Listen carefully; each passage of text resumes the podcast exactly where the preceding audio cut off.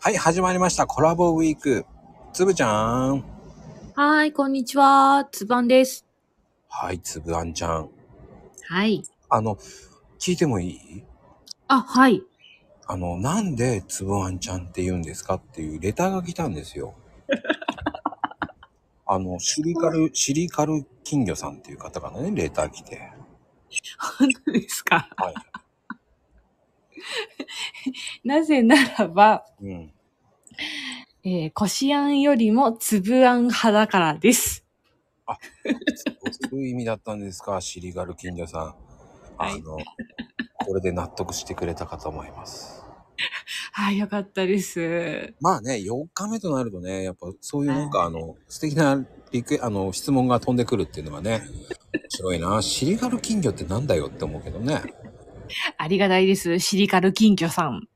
ありがとうございます。ありがとうございます。いやーあ、じゃあ、こう、はいアンパンとかも粒あん派。はい。ですです。えーじゃあ大福も粒あん派。あ、もちろん、あの、豆大福のつぶあんとか、最高ですね。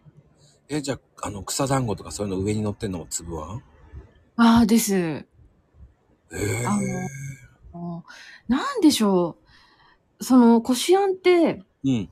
さらす、あ、こす工程があるので、うん。あの、手間かかっているんですけど、うんお上品な甘みが印象強いんですよね、私の中で。はいはいはいはいはい。えっと、語弊がないように言うと、つぶあんは、私の中で庶民的な素朴な感じを受けてまして、ああ。わからないところがとても好きなんです。なんとなくわかるな。あのー、枝豆のさ、薄皮を取る人いるじ ゃない。